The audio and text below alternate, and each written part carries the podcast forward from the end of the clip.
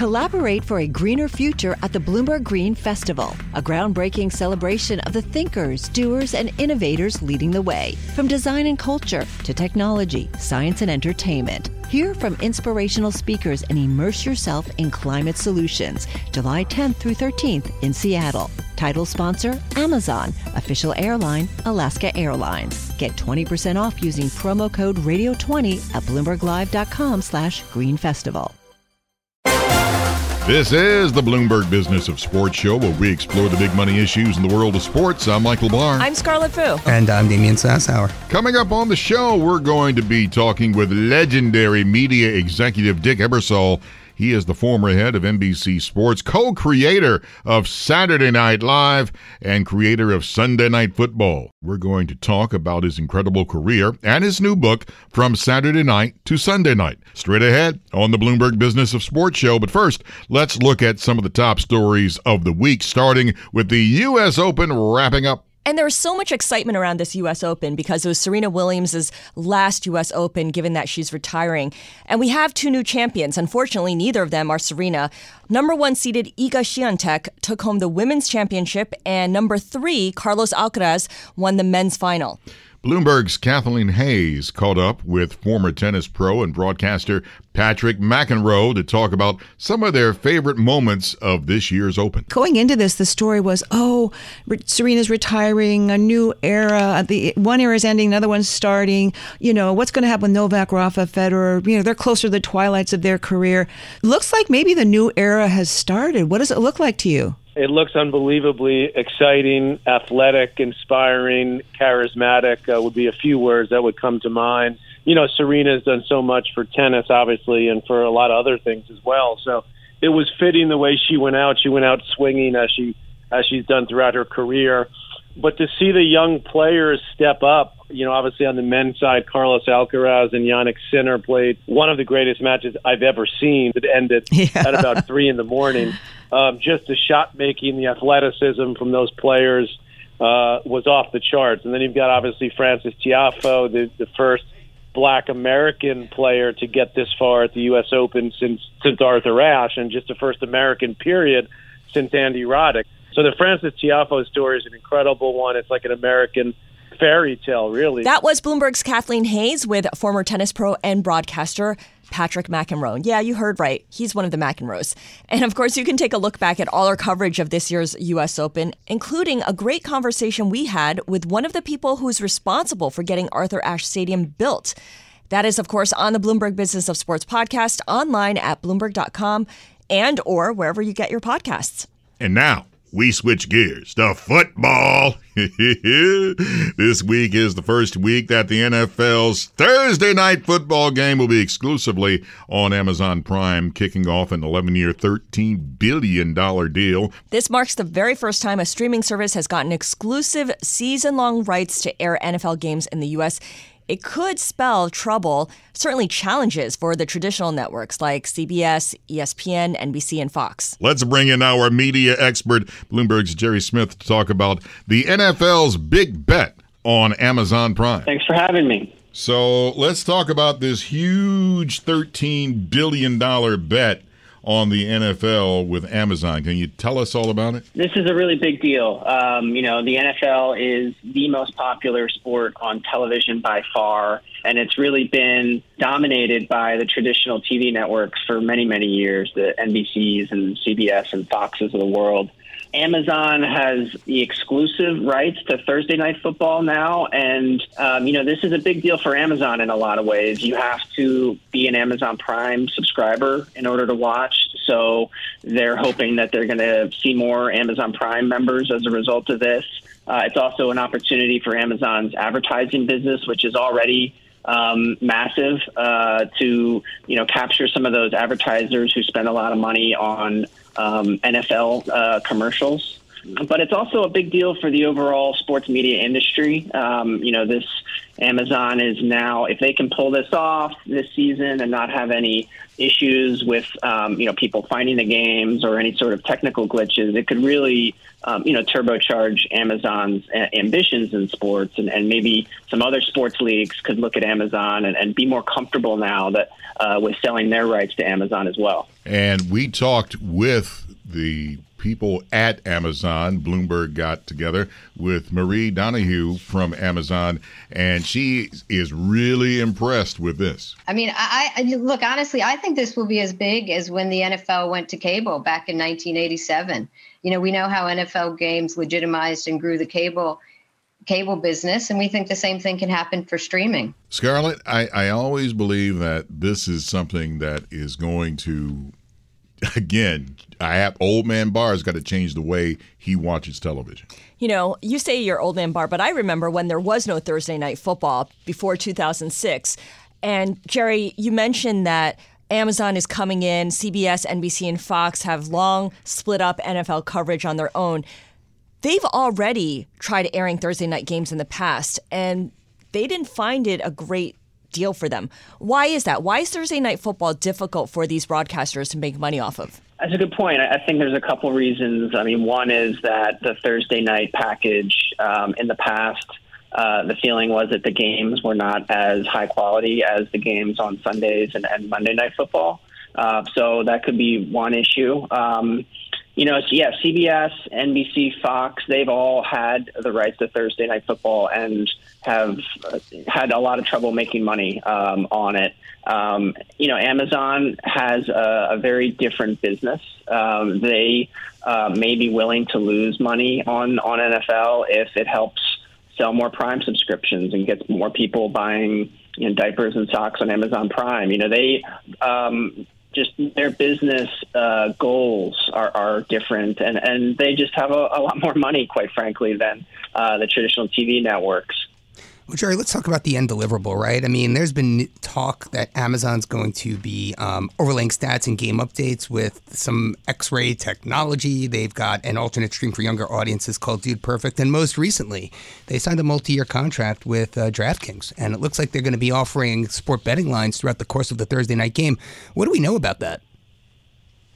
Yeah, the DraftKings announcement this week was interesting. I, I think it's going to be, um, you know, before the game and after the game, and it's, uh, it's it's what we're seeing a lot, and, and a lot of people in the sports media business are very excited about sports betting. And the thinking is that people are going to be more engaged with watching a sporting event if they're also placing bets on it. And so we're starting to more and more see this, um, you know, convergence of uh, media and sports betting and um, you know, I think the hope with uh, for Amazon is that people are, are going to be you know, the fan wants to be able to bet on the game in a, in a seamless way while watching it, and I think that that's a lot of what this um, deal with uh, with DraftKings is about. And of course, we got to mention Damian Sassa, our host of the new show. What is it called? Bloomberg The Lineup. Airs every Friday afternoon at 7 p.m., uh, rolls through to Sunday morning, and we are actually tackling sports gambling and sports betting on the show. It's one yeah. of the things that differentiates us. So, uh, so Gerry watches religiously. So uh, Michael Barr does too. Oh yeah, Michael, of course. I got my pen out, man. I got my odds ready.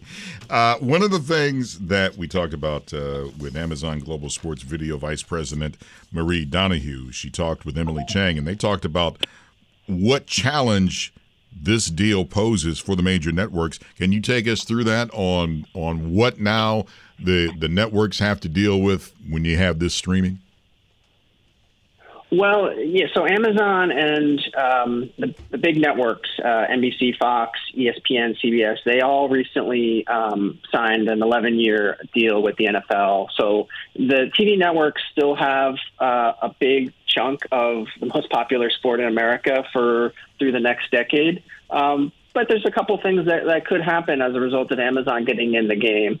Um, you know, one thing is that it, there's some concern that it could um, lead to more cord cutting. Uh, if you get a casual fan who um, says, you know, I, I don't necessarily need to um, have my cable subscription anymore. I'll, I'll just watch Amazon Prime NFL games on Thursdays, and, and you know the other companies are also streaming NFL games um, as well. And, and so the one of the big, really the, the entire TV industry is is in large part based on sports and people who subscribe to cable to get sports. And if more of those major sports like the NFL are available outside of a cable package on a streaming service, you know, th- that could have a real, um, that could be a real threat to the overall business. So, Gerry, I know you've written about um, NFL live rights as well as college football live rights. And of course, uh, we know that the Big Ten uh, recently sold a very lucrative deal to Fox $400 million a year for football and men's basketball. Do you see Amazon and these streaming services getting into college sports as well? I think they would like to. Uh, the Big Ten is a good example where Amazon uh, was interested. Um, they reportedly were willing to spend more uh, for Big Ten rights than NBC and CBS, but the um, those packages ended up going to the traditional TV networks anyway. Uh, you know, I think Amazon, as a newcomer, the expectation is that they're going to have to spend a lot more than the TV networks if they want to get these rights. I think the sports leagues there's still some hesitancy about going all in and selling your um, your games to a streaming service because the they you know they want reach. They want their the leagues want their sports to remain uh, popular in America, and they want them to be broadcast on the biggest uh, stage, and that is still broadcast television in a lot of ways. Um, but Amazon says that they have about 80 million people who uh, are watching Prime Video. So that's roughly the same amount of people who are getting cable TV today. So Amazon is, um, you know, on par with uh, the TV networks in some ways. Yeah, Gerry, but I, I do have to say, you know, Amazon's just guaranteeing advertisers that it's going to reach no more than 12 million viewers per game. Last year, I believe it was 16.4 million um, on average. I mean, let's just talk for one second about some of the losses Amazon recently kind of witnessed, right? It lost the bidding war for Champions League, it lost the Big Ten, it lost Formula One to ESPN. And now we've got NFL Sunday ticket going up and potentially the NBA as well. I wonder how active you think Amazon's going to be there after uh, now getting involved in Thursday Night Football? I think that there's, you know, there Amazon and, and Apple are, are reportedly duking it out for Sunday uh, NFL Sunday Ticket right now. Um, the NBA, um, which is currently with ESPN and Turner, uh, that deal is really the next big uh, sports rights deal on the horizon. Uh, maybe a few years away, but it'll be really interesting to see uh, how aggressive Amazon gets in um, in bidding on that. Um, you know, there's a couple more college deals as well. The Pac-12 and the Big 12 are um, about to negotiate their sports rights, so Amazon could, um, you know, they could get involved in that. There's an expanded college uh, football playoff, which uh, opens the door to uh, you know more than just ESPN potentially broadcasting the um, the college football playoff. So Amazon, I mean, a lot of the big sports are locked up for a long period of time, um, you know, but there's a few opportunities on the horizon for them to, um, you know, expand their uh, their sports uh, portfolio. Bloomberg's Gerry Smith laying his knowledge on us about what's going to happen with the Amazon deal with the NFL and also with DraftKings.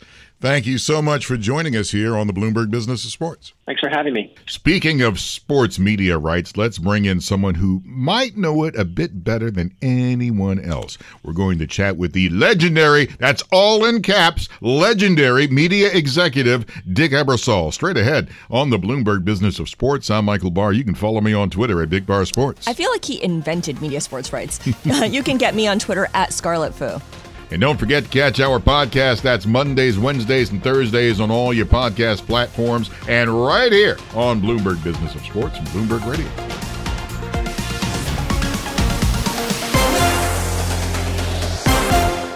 Hi, I'm Ron Kruszewski, Chairman and CEO of Stifel. Financial advisors, if you're not growing your practice, you're losing market share. Stifel is a growing entrepreneurial, advisor centric firm built for successful advisors like you. Imagine having the resources of the largest wirehouses and the support of the boutique shops, but none of the bureaucracy to get in the way of you serving your clients. At Stifel, it's your business, your book, your clients. I always tell the advisors we're recruiting, I want you to come to Stifel and double or triple your business. Most of them laugh and shake their heads, but I'm serious. Don't take it from me, take it from Stifel's number one finish in JD Power's 2023 U.S. Financial Advisor Satisfaction Study. So there's a reason why 148 financial advisors joined Stifel last year. Come join us and find out why Stifel is the firm where success meets success. Visit www.choosestifel.com. Stifel Nicolaus and Company Incorporated, member SIPC and NYSE.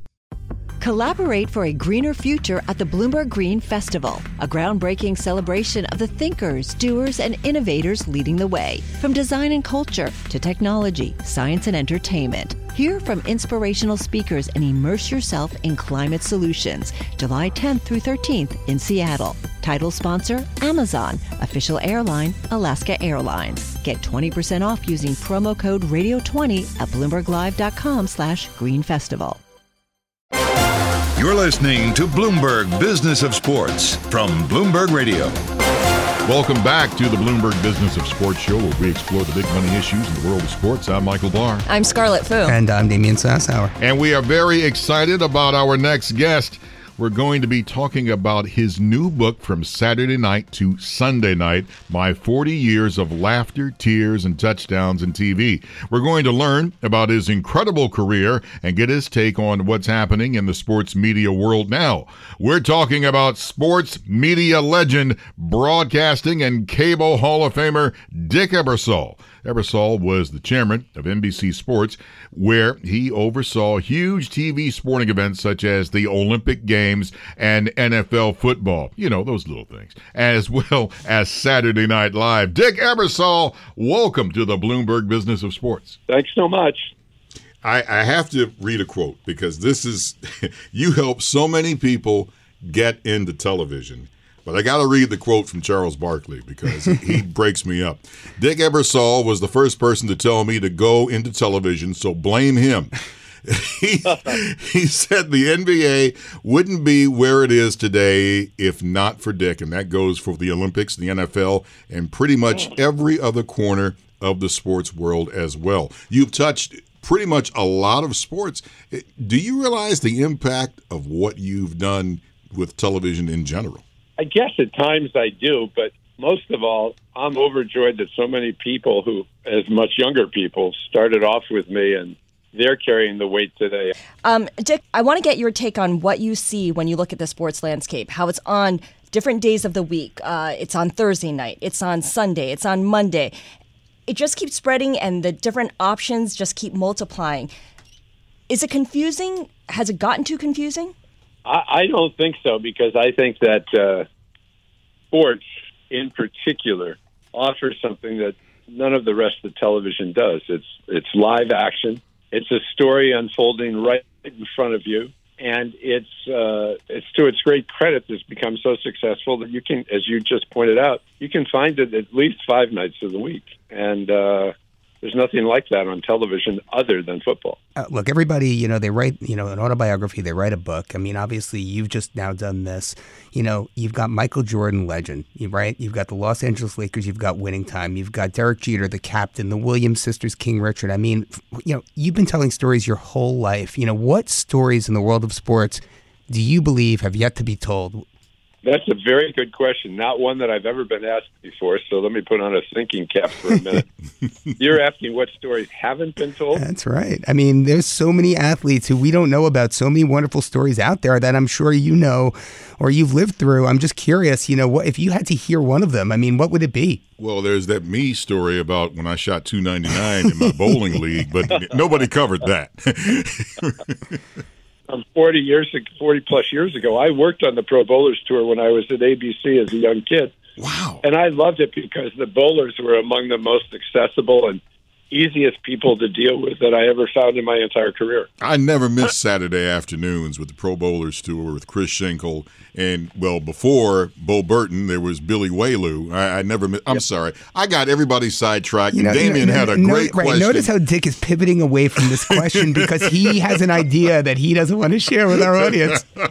I'm so satisfied today with all the sports that we have access to on television. That wasn't true of my childhood. I'm now I'm 75, and when I was there were just a few things that were there all the time, uh, and they were pretty much bunched up on weekends. Now you find it all the time, and plus there's uh, ESPN, which I think right now is in the middle of a renaissance under Jimmy Pitaro. Uh, it's uh, it's, it was sort of lost out there in the woods for a while, but boy, it's gotten much better under Pitaro. Can you qualify that? How has it gotten much better under Jimmy Pitaro?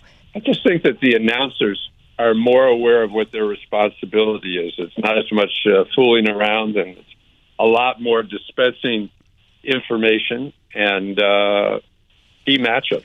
And they do a they do a bang up job of it. The networks do too, some of them, but it's pretty much still uh, limited to the weekends. Yeah, the reason I ask that is because everyone can get highlights online now on demand. So the sports broadcast, the traditional sports broadcast, has to be a little bit different than what it used to be 10, 15, 20 years ago.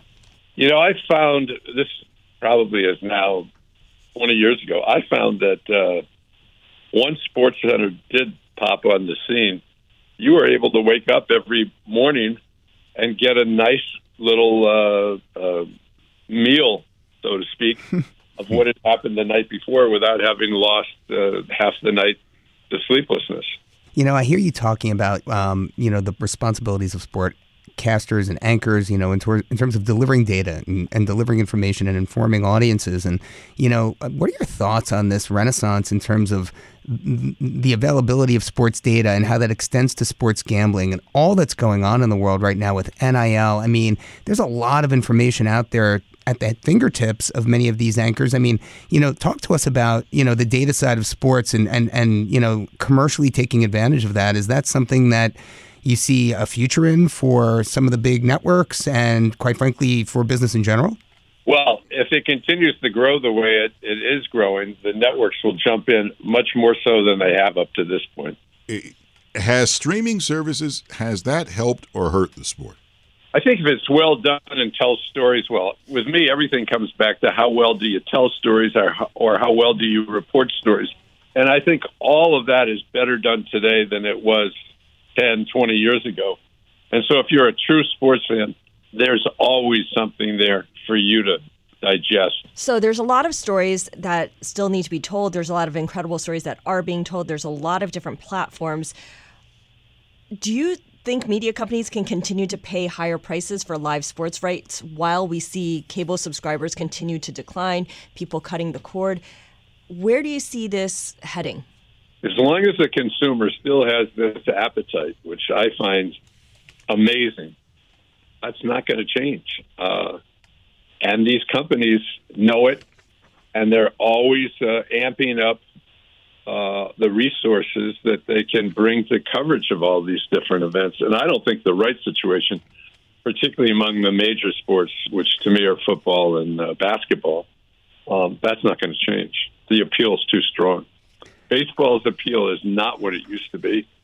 Um, and to some degree, I blame the leadership of the game. I love Selig, and I thought he was right on top of things. The current commissioner, I don't think, loves baseball. So, you know, let's tear up the script here. I mean, now that we're just railing on baseball, we may as well rail on the Olympics as well. I mean, you know, you are the person who brought Muhammad Ali lighting the Olympic flame to television. I mean, you are the godfather of Olympics, and yet ratings for the Olympics have really come down in recent years. You know, I'm curious, you know, what's going on there? What's going wrong? I mean, the Olympics are just. Uh, you know, it's just such an amazing event, a, a, way of connecting different countries across the globe. You know, what can what can be done to improve the product to make it more digestible from a viewer standpoint? Well, you won't like my answer. Oh, no. One of the keys to my success with the Olympics is that I really talk to viewers all the time, whether it was by encouraging them to write me or making frequent appearances where there could be an interchange. And the one thing they always said about the Olympics, they wanted to watch them when they were available to watch. And I think now, uh, due to the pressure of some in the media, like the New York Times, they're too wrapped up in getting them on live when there aren't aren't that many people available to watch. And I always stack them up so that when you got home at the end of the day, all that stuff was lined up for you to watch from say five thirty in the afternoon till eleven o'clock at night, and that's not always the case anymore. I have to talk about your reason why, and a newspaper wrote this, and it is very true uh, one newspaper referred to you as the man who keeps America awake. That's you. Because that, and I want to thank you for that. Because Sunday nights now I'm up late, and Saturday nights I'm, I'm up late.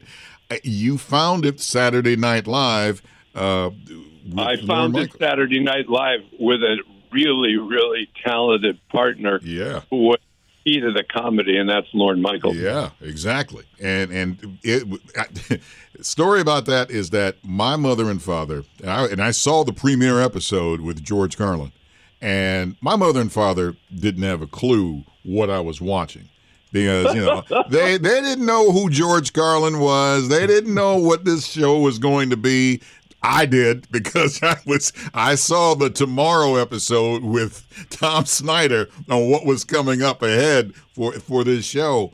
Eh, I, I am amazed that today we are close now to almost 50 years of Saturday Night Live. Did you ever envision that it would go on this long? I don't think either Lorne or I had any sense that this would last on and on and on because it was aimed at a younger audience and would they grow up with us? And they did. And uh, it's proven uh, to be a show that has, a, in my mind, a lifespan that will probably carry it well beyond my lifespan or Lorne's. I think about how young people watch Saturday Night Live, and they don't necessarily watch it live. They watch the clips uh, from YouTube the next day or at their convenience. What do you think live programming, whether it's entertainment variety shows like Saturday Night Live or a live broadcast of a baseball game or a football game or a basketball game, what do you think the live broadcast does that the on demand clip later on can't? Well, for starters, I think the true sports fan wants the story. And, and oftentimes, more often than not, they want the whole story. So I'm not amazed that people stay up as late as they do to watch so much of this stuff. Uh, there's no question the Saturday Night Live clips uh, are very, very uh, well watched. Um, and it's, there's a business in that today, but the avid fan, the avid Saturday Night Live fan, is pretty much there Saturday nights at eleven thirty to watch the show, and that's largely because they're young and they can stay up late. Their parents are long since asleep. You know, you know, Mr. Ebersol. I mean, I have to just ask this. You know, I mean, you had so many wonderful people, famous people. You know, Billy Crystal. You know, uh, as forwards in your in your new book. You know, complimenting you, owing their careers to you you know, when you look back how you started back in the early 70s, I mean, Lorne Michaels, you mentioned him, Barry Diller. I mean, who was your mentor? Who who do you look back on and, you know, really impacted your career the most in your trajectory? Oh, wow, that's a that's a very long list, but I'd I'd say that a few of the people who are no longer with us who were at networks encouraged me to take risks. Um, we're willing to let Lorne and I de- deal with the censors directly. so the, we weren't trying to set new language uh, barriers or not barriers for television, but we definitely were dealing with issues that you would not normally hear at that at that time, some 50 years ago. Um, so I'd have to say, leadership at the networks. People don't often think this way, but I sure do. Uh, people who are the bosses at NBC in particular really let Lorne and I do the show. There was one old guy who sort of always was on the periphery, trying to see, seek some way to limit what we could do. the leadership sort of told him uh, that he, he, did not have to work after uh, seven o'clock at night, so to speak. That must have been the uh, the one where Garrett Morris is doing our top story tonight. I'm for the hearing impaired. I'm not. I'm not going to repeat it for anybody who hasn't seen it, but it is funny. It, it you guys. It was fun. It sure was, and it was a great way for Garrett to really get the the, the attention he deserved because he was fabulous at that. So, following on what Damian had asked you in terms of folks who paved the way for you, who are mentors to you, when you look out and, and you look at the media executives, and I know you gave a shout out to Jimmy Pitaro at ESPN, who do you see as the media executives, the sports executives to keep an eye on? People who could be real game changers and who are rethinking the way that live sports is broadcast and telling the stories that, that consumers are eating up? Well, each of the networks specialize at, at something, and I find the networks that are the most watchable are the ones where the boss is a creative type and not a businessman. And uh, for example, at uh, CBS, Sean McManus's dad was Jim McKay. He was brought up around storytelling. His father may have been the best storyteller in the history of sports on television in the in the halcyon days of Wide World of Sports. Uh, I think that uh, the folks at Fox are, are are terrific. They came along later than the other networks, but they certainly picked up the ball and ran with it when they got their first big football contract and later baseball. And NBC is really well led by Mark Lazarus, and, and he has a stable of, of producers who he very much backs uh, by making sure they always had the money, not not personally in their pocket quite often, but they had the money to do the shows right. And uh, that wasn't always the case 20, 30 years ago on television, but it is today. You know, we heard, um, you know, Walt Disney CEO Bob Chapek basically talk about um, the under 35 year old sports audience, you know, and how sports gambling and sports betting is such a big part of that lifestyle now. And, and you know, I'm just curious what your thoughts are on sports betting, on the legalization therein, on the growth of that industry, and what it means for, for sports more generally speaking. It's, it's here. There's no turning back uh, if there was ever going to be a time to have turned backwards and away from it, it was probably 20 years ago. And uh, it's there. I mean, it's a necessary, I'll use the word that's probably not appropriate. It's a necessary evil. I mean, gambling has uh, come out of the closet over the last 30 years. And uh, the networks all ultimately uh, decided that they needed to cover it too. It did not happen on my watch. Uh, it wasn't, wasn't something that no, no, no, no. I'm not going to go all uh, magnanimous. Yeah, right, right. But but, but what it's what the, the public wa- it's what the public wanted, not what I wanted, but it was what the public wanted. What do you think are some of the unintended consequences of the growth of sports gambling then, from a media executive's perspective? Well, it certainly means that there's a whole new audience that's glued to it for reasons that uh, forever um, it wasn't going to happen, but it but it does happen now, and the networks finally jumped on board. I, I mean, I to me it would have been inconceivable 40 years ago that that could have happened, but it has happened, and it's a reality. Well, I remember. You, yeah, I, I'm I'm the degenerate because I remember as a kid when I had the old Strat-O-Matic football, and you, you, I loved that thing, and I would play with my my buddies, and it's like you know he I had the Detroit Lions, and he would had the, the Minnesota Vikings, and it would just go on and on. It's been around forever, like you said, gambling. It, maybe just not to the access of where it is now, but you weren't uh, any money at it back then, though. You, you probably had a dollar a week allowance. So oh yeah, I mean, you know, if I lost a quarter, I'm like, man, this is I can't get my now nothing. Yeah, and, but it, it's but that's the thing about gambling, and I and I listen. I I I talk about it all the time about gambling, and yeah, I have fun with it. But and I bring this up many times. Bet responsibly, folks, because you know if you get carried away with it, uh, it, things can go crazy. And and you are bringing it up about again. It's like okay, it's there. Just don't be stupid. That's exactly correct. I, I spent a lot of time this weekend up in the casinos in Connecticut because there were a series of different sporting events going on up there. I was just amazed. I hadn't been in either of those two casinos. They're like uh, probably castles at Versailles. Uh, they really are. Decades. They are. The castles. Built on our money. but so many people willingly give away. I always wonder what they say when they go home and say to the wife, "Well, I don't really have quite the money for you to fill the ice box this week.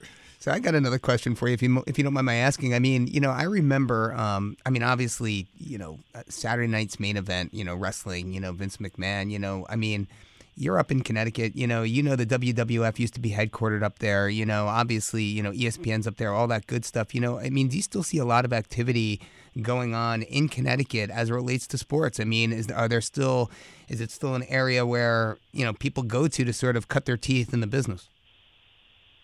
I wish there was an easy answer to that, but it basically boils down to the fact that many of those people chose to live here, and Connecticut uh, made it easy for them to uh, get some tax breaks to build these enormous production facilities like ESPN has and like Vince has, uh, which allow them to do a post production job the likes of uh, the kind of thing you only used to see from, say, an Olympics. Uh, they do it almost every night now because they have these castles of uh, of sports production located there, and, and they got favorable tax breaks to build those buildings years and years ago, and they took good advantage of it. And we're the beneficiaries because storytelling is so much better done today on a consistent basis than it was years ago because so many more people are involved. So you had mentioned that baseball is seeing a decline in popularity. Um, perhaps the current well, when you have a commissioner who talks about the championship is a race to win the uh, the piece of metal. I mean, here's a sport that competes for months and months and months and months. You know, to be the best, to win that big trophy, and he's referring to it as a hunk piece of of metal. metal. Yeah. That never would have come out of the mouth of somebody who loved baseball the way Bud did. This guy obviously doesn't. lawyer first, perhaps. What, what does baseball need to do to fix the game? I mean, they've passed a sweeping set of rule changes uh, to quicken the I'm pace. so encouraged by I'm so encouraged by that. It was a language that I and several other people were preaching. Uh, I don't know, five or six decades ago, that they had to do things. I see a fair. I've not seen as much as I used to, but I used to see a lot of minor league baseball. And when they started going with that pitch clock, I remember sitting in a ballpark in Des Moines at the time. The team was owned by a friend of mine, and they'd get all in that, and they'd they'd use that as a way to you know boo the the guy who was up at bat or the pitcher, and they got into it even more. It was a lost opportunity by baseball to speed up the game. I mean, there's no reason for a baseball game to last five hours. None. Well, before we let you go, I, yeah, you just need Bob Gibson in there because if someone knocked a home run, the next batter he just whiz it by his head and give us some chin music, and that helped to speed up the game. It, Well, he and, Dry, he and Drysdale um, had good control. Yeah. And so people weren't getting maimed. But I mean, a, a, a younger, lesser experienced player, I'm not sure I would want him buzzing me as close as some guys get buzzed today. I, but your book from Saturday night to Sunday night. What is the number one thing you want people to take away from your book, which I'm going to go buy, by the way, uh, as soon as we're done with the show down at uh, well, I won't I won't mention the book store that I'm going to mention, but I'm well, going to buy this tomorrow. book. It's on, it's on bookshelves everywhere tomorrow. Yeah, yeah. It's I, I want. I, what is that number one thing you're saying? Hey, take this away from my book. Well, number one, a lifetime love affair with sports um, is what drove me as a young man into being a production assistant. It's about the lowest form of life as a TV worker. Um, I was living in France as a foreign exchange student, and I showed up at the 24 Hours of Le Mans and got hired as a gopher. Wow. And one of the things I wanted to show young people in reading that book, that if you show a steadfast interest in something and you really show these folks in these networks today that you're really willing to work hard at the lowest possible levels, learn the craft, and work yourself up in that craft, um, it'll all continue to get better. Uh, but you got to show an appetite, and I point that out in, in, in the book. It doesn't just drop in your lap. You've got to show an appetite, and you have to show up. You have to be around these events and look for work. In many cases, it's menial, but once they see you, and I remember as a producer, I was always aware of the young temporary hires we had, and the ones that showed the most initiative, who every time you turned around were there. Um, that's those people are the ones who amounted to something, and it worked. It definitely worked for me, and it still works today. That's very true. I, I remember in the old USFL, and I was an intern uh, at a radio station in Detroit, and they said, "Hey, uh, we need somebody to hold the parabolic mic on the sidelines." And here I am all of a sudden at the Silverdome holding the parabolic mic as the sweep is coming at me, at, which whew, there's a it sounds like a thunderous herd, man, when the sweep is coming at you with football players. But I, you're exactly right, and that was one of the things that helped me get the appetite to to go on into dabbling into sports and everything. And you are exactly right, Dick Ebersol from Saturday night to Well, Sunday night. The other thing I really stress in the book, it's about relationships, and uh, and it's a further extension of what you and I were just talking about, which is you've got to be around there. You've got to show interest. You've got to be willing to start at the lowest possible level. Get hired to be the guy who runs for coffee. Yeah. And every time they turn around and you happen to be that guy or that woman, um, they're not idiots. They're they're aware of it, and uh, there are so many people who are full fledged producers at NBC Sports today who exhibited that level of curiosity and interest. And you're a fool as a sports media leader if you're not there always with your eyes open uh, at an event to see who who is that person who always seems to be there. Um, that changed the world for me having that awareness. And if you read my book, there's some tips on how to be in that position. You're exactly right. I, I tell my sons, it's like the reason why I, I try to do what I do today is because I was a pest when I was an intern because I was going to be around everybody. I don't know how many times I said, uh, "Hey, sir, would you uh, do you need some more coffee or something like that?" And you know, and it worked. And and I agree with you ten thousand percent. Dick Ebersol from Saturday night to Sunday night. Uh, what a great book, and I can't wait to, to read it from cover to cover. Thank you, sir, for joining us on the Bloomberg Business of Sports.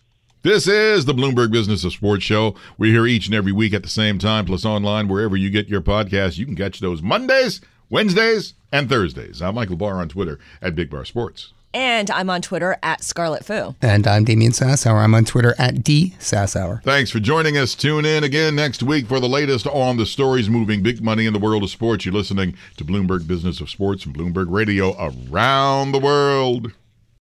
Collaborate for a greener future at the Bloomberg Green Festival, a groundbreaking celebration of the thinkers, doers, and innovators leading the way. From design and culture to technology, science, and entertainment. Hear from inspirational speakers and immerse yourself in climate solutions. July 10th through 13th in Seattle. Title sponsor Amazon. Official airline Alaska Airlines. Get 20% off using promo code radio20 at bloomberglive.com slash green festival.